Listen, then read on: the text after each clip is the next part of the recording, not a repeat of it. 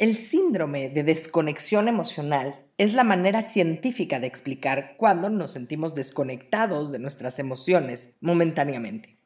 Esta desconexión puede ser de ayuda para afrontar situaciones muy difíciles en las que los sentimientos pueden adormilar nuestro sentido de la racionalidad y llevarnos a estados extremos emocionales.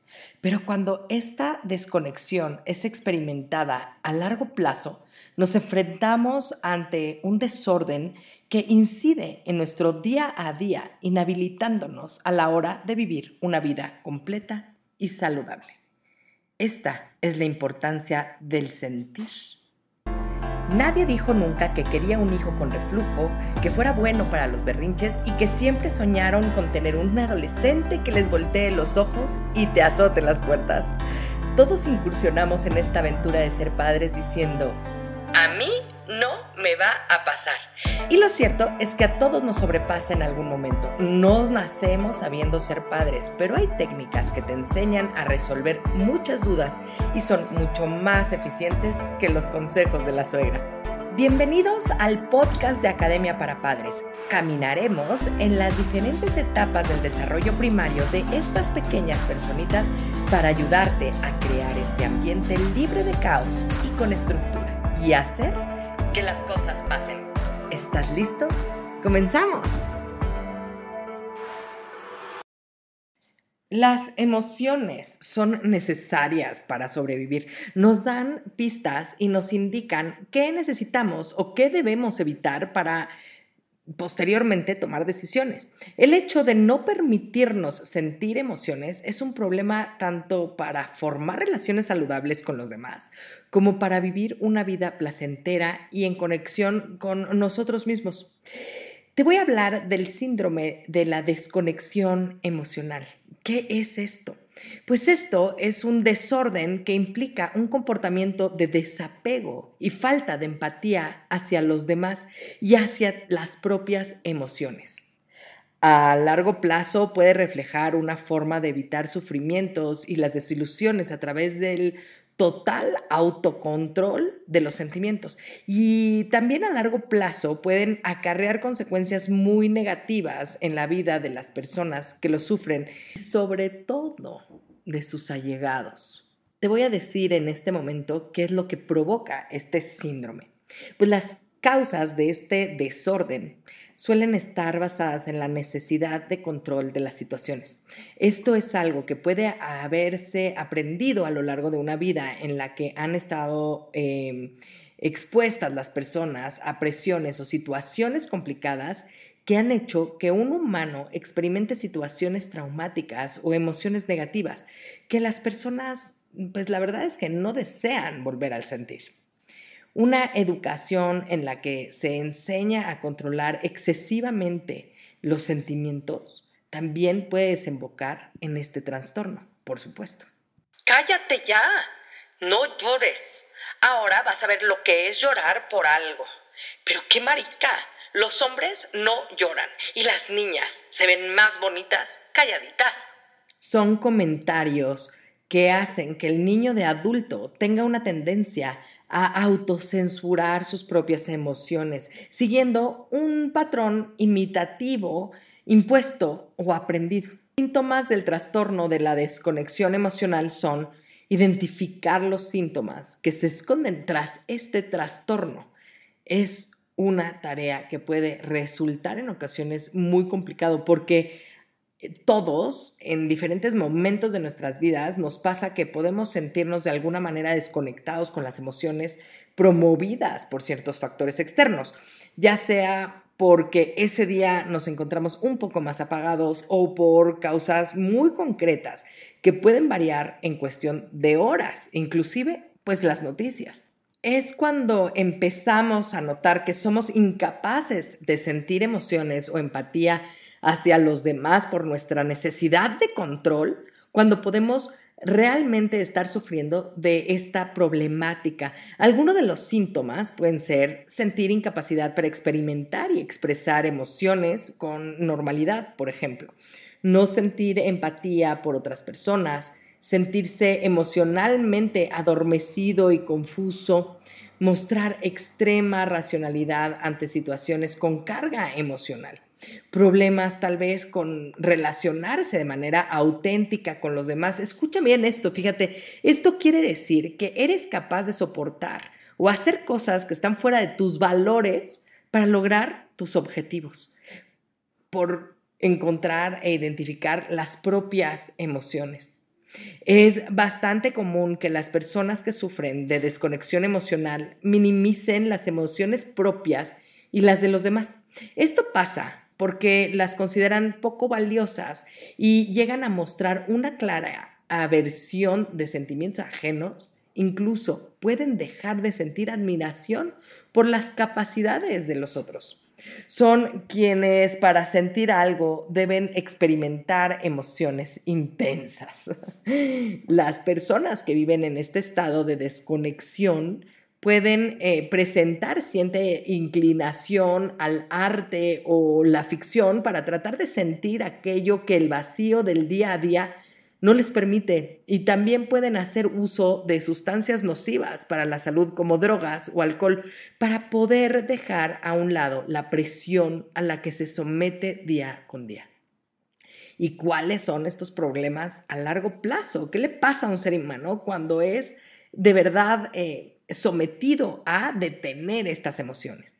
Pues a pesar de que a corto plazo la desconexión emocional puede ser beneficiosa al momento de afrontar situaciones muy concretas, el síndrome de la desconexión emocional puede ser muy problemática en la vida de la persona afectada. A largo plazo, cuando esta falta eh, de empatía o la ausencia de emociones sucede durante mucho tiempo, las personas tienden a vivir aislados o a caer en el aislamiento social, sufriendo problemas en su vida diaria y también en el entorno en el que viven, como en su salud emocional, problemas familiares, laborales y amorosos también. Muchos son los inconvenientes que esta falta de conexión generan porque evidentemente inciden en la capacidad de las personas para vivir una vida plena. Eh, realmente cuando este trastorno se lleva a muy largo plazo, puede derivar a cosas graves como manipulaciones, mentiras, y al convertirse en un antisocial. Esta parte de los adolescentes que toda costa queremos evitar los padres. Y, y te voy a explicar la diferencia entre ser asocial y ser antisocial, porque la realidad es que todo el mundo confunde estos términos.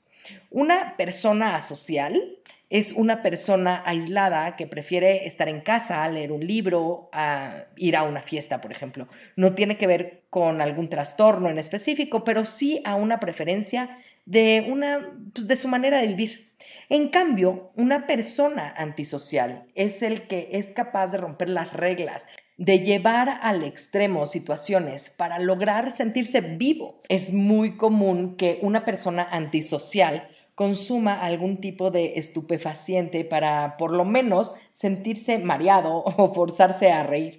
Es una buena manera para evadir su realidad de dolor por no permitirse sentir o porque más bien no le permiten sentir. El tratamiento del síndrome de la desconexión emocional es tratado y puede llegar a ser costoso. En mi acompañamiento, la verdad es que tocamos este tema porque es vital para tu sanación propia y para por fin romper con patrones negativos, romper con patrones familiares que pueden llegar a arrastrar por generaciones. Se podría decir que soy formadora de ovejas negras. Y es que las formas de conducta están muy instauradas en el comportamiento normal de una persona. Sin embargo, el síndrome de la desconexión emocional puede tratarse eficazmente con la ayuda de un profesional de la salud psicológica a través también de terapias y las personas pueden trabajar para identificar sus propias emociones, enfrentarse a ellas y comprenderlas, así como conseguir eh, desprenderse del autocontrol emocional que les impide vivir una vida llena de emociones y salud. En la programación neurolingüística existe una técnica que me encanta llamada el médico interno y me encanta hacerla con personas a las que ayudo porque se trata de conectar al consciente con el inconsciente. Eh, es muy normal en el ser humano entender esta introspección porque durante siglos y en todas las culturas el ser humano ha orado, meditado, como ya lo he explicado antes, y es que es muy importante entender ¿Qué es lo que estás sintiendo? Para un niño es muy frustrante. Imagínense que tiene un problema, se siente mal, está triste, lo regañaron y él se siente mal, o sea, puede llegar a llorar y que le digan a sus papás, no te doy permiso de sentir eso que no sabes qué es, eso que ni siquiera entiendes, ¿no?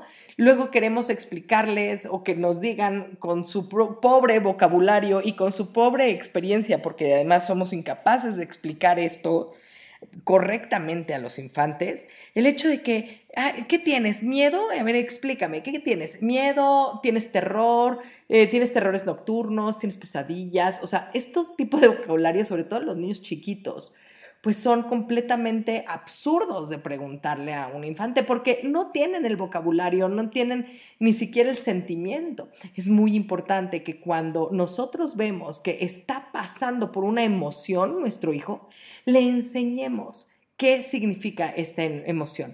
Si está pasando, por ejemplo, en un berrinche por la frustración, es, mi amor, entiendo, esto que vives se llama frustración y es normal vivirla. Vas a ver que tienes que trabajarla y podemos sobrepasar esto y hacerte sentir mejor con varias técnicas para poder eliminar la frustración. Por ejemplo, hay una idea que salió desde eh, los años 50 el siglo pasado, entonces, por un famoso psicólogo que la verdad es que ya ni me acuerdo cómo se llama. Pero este psicólogo, después de haber estudiado tanto a los papás, se le ocurrió hacer esta em, modificación o, poner en moda, poner en auge esta parte de la silla, ¿no? De que vete, en, eh, vete a la esquina, volteate, siéntate y medita lo que estás diciendo, ¿no? O sea, ponte a pensar lo que está pasando, lo que acabas de hacer. Por supuesto que el niño es incapaz de pensar y reflexionar y hacer una tesis y poder hablar filosóficamente de sus sentimientos, cuando ni siquiera nosotros somos capaces de expresar los nuestros, ¿no? Pero fíjense que este psicólogo lo que hizo fue ayudarle a los papás a tener un tiempo fuera para ellos. El hecho de decirles, hijo, te vas a tener que quedar en la esquina durante cinco minutos, es un minuto por edad, ¿no? No sirve para el niño, sirve para el adulto, para poder respirar, para poder reflexionar y poder decir, a ver, voy a poner este problema al nivel que debe de ser, tengo que reflexionar y dejar de reaccionar o sobre reaccionar con mi propio hijo. Tienen los seres humanos derecho y obligación de enseñarles unos a los otros al sentir. Es muy eh, interesante porque cuando nosotros somos adultos y tenemos una pareja, podemos llegar a decirle, es que me hiciste sentir triste y es que tú me tienes que hacer sentir feliz. Y es que, ¿saben? Esta parte del sentimiento es importante. De hecho, dentro de mi eh, acompañamiento, vemos estas partes, estas necesidades humanas que necesitamos llenar uno con el, o, sea, más bien nosotros propios, ¿no? Eh, conscientemente y que utilizamos a los demás para lograr entonces llenar esos huecos vacíos. ¿A poco no? Y entonces con nuestros hijos pasa exactamente igual. Muchos eh, papás tenemos hijos o han tenido hijos por llenar estas expectativas, por ah, sentirse útiles, para llevarse inclusive eh, de la misma manera en la que tú te llevas con tus papás, ¿no?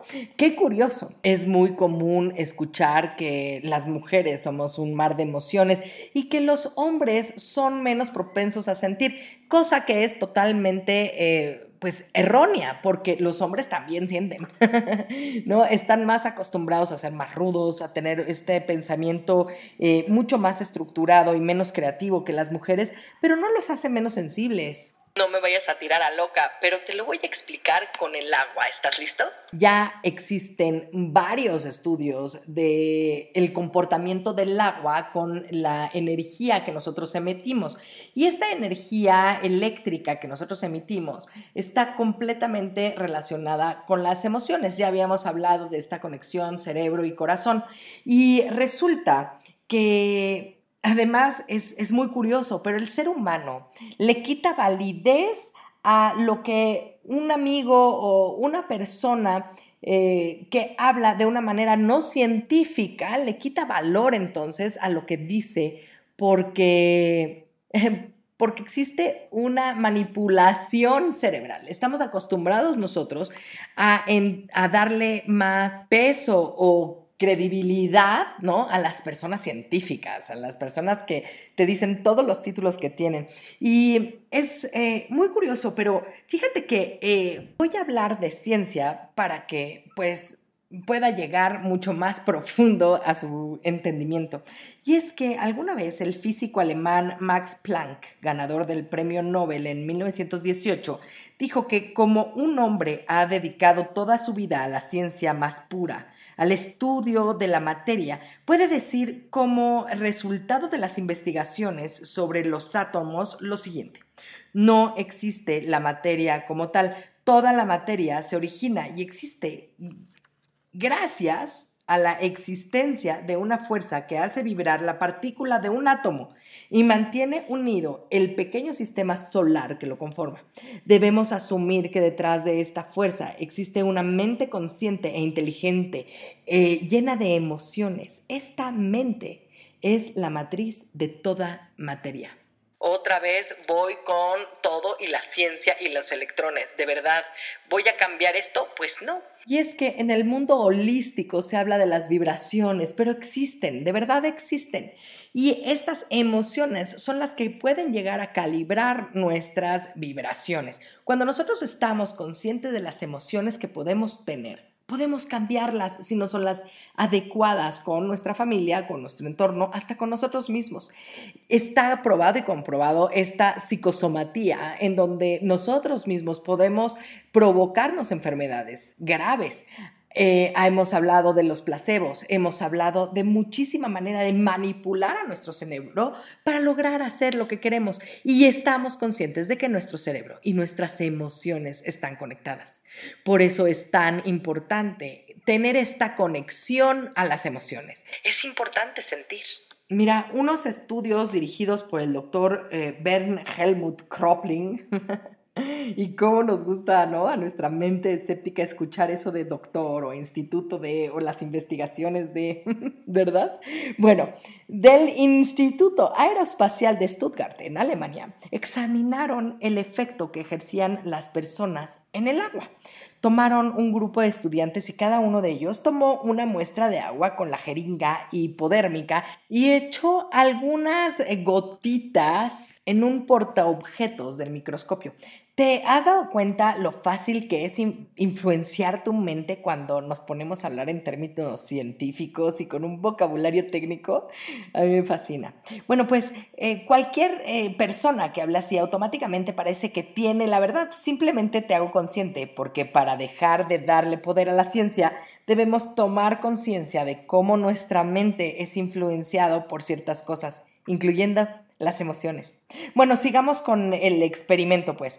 Y entonces, porque este experimento es real y lo que ocurrió es muy sorprendente. Te decía que cada estudiante tomó unas gotas y el equipo de Bernard lo analizó en el microscopio. Entonces, descubrieron que las gotas, al pasar por la jeringuita, de cada uno de los estudiantes cambiaba su estructura molecular.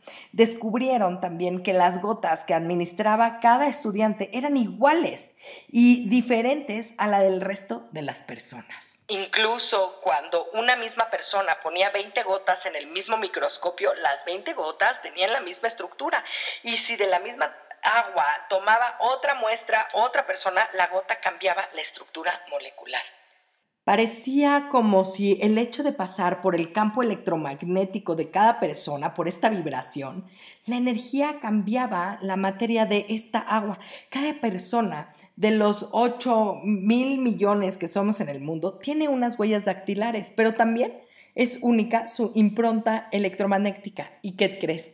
Que tiene que ver con las emociones, con el permitir dar las emociones, el permitir sentir y sentirlas. Persona que no se permite sentir es muy probable que inclusive eh, absorba la energía de los demás, ¿no? Como que eh, fuera la nada de este libro espectacular que se llama La historia sin fin, que llega a la vida de las personas, ¿no? Llega a un lugar y absorbe la energía porque es oscura, porque no siente y de verdad tienen, tienden también a ser tan duros con ellos mismos que da miedo. Pero bueno, hay que enfocarnos en esta necesidad del ser humano de sentir y la posibilidad que nosotros tenemos de llegar a, encerrar este sentimiento y tirar a la basura todas las posibilidades tan grandes que tienen nuestros hijos o no por nuestra necesidad de control. ¿Hasta dónde nosotros vamos a ser capaces de controlar? ¿Somos capaces de controlar el llanto de nuestros hijos de verdad? Em, creo que tenemos que enseñarles a nuestros hijos a poder sentir para poder encontrar esta empatía, para que cuando nuestros jóvenes, nuestros niños crezcan y se vuelvan jóvenes, sientan esta empatía con los padres. Es muy común ver, por ejemplo, que las mujeres no son permitidas de sentir eh, enfermarse, por ejemplo, ¿no? De sentirse, de sentir malestar.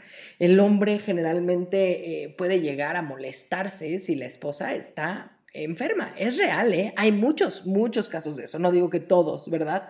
Pero se imaginan eh, hay muchas mujeres que logran controlar tanto su emoción, que logran controlar el dolor y entonces crean un ambiente en donde no sienten, en donde no les pasa nada, en donde la mamá nunca se enferma. Entonces, en el momento en el que la mamá se enferma o tiene un problema o se ve llorando o lo que sea, puede llegar a tener un problema mucho más profundo en los niños. Em, es muy importante que tanto los niños puedan expresar sus sentimientos como los padres, porque es importante que también los niños entiendan que sus papás pueden llorar, pueden sentir, pueden enojarse, no nada más eso, ¿verdad? Porque eso creo que todo el mundo, todos los niños del mundo lo entienden. Pero pueden enamorarse, pueden estar tristes, pueden deprimirse, pero también pueden estar felices y pueden divertirse como niños ser empático con tus hijos te permite también lograr eh, ponerte a su nivel para poder jugar, para poder entrar en un rol, sacar a este niño que tienes dentro para poder jugar y poder expresarse, como a ti no te dejaron. Ojo, el impedir sentir a los demás es una cosa terrible porque llega a llevar al extremo a la otra persona y puede llegar a explotar. Y la manera de explotar, obviamente, pues no es saludable.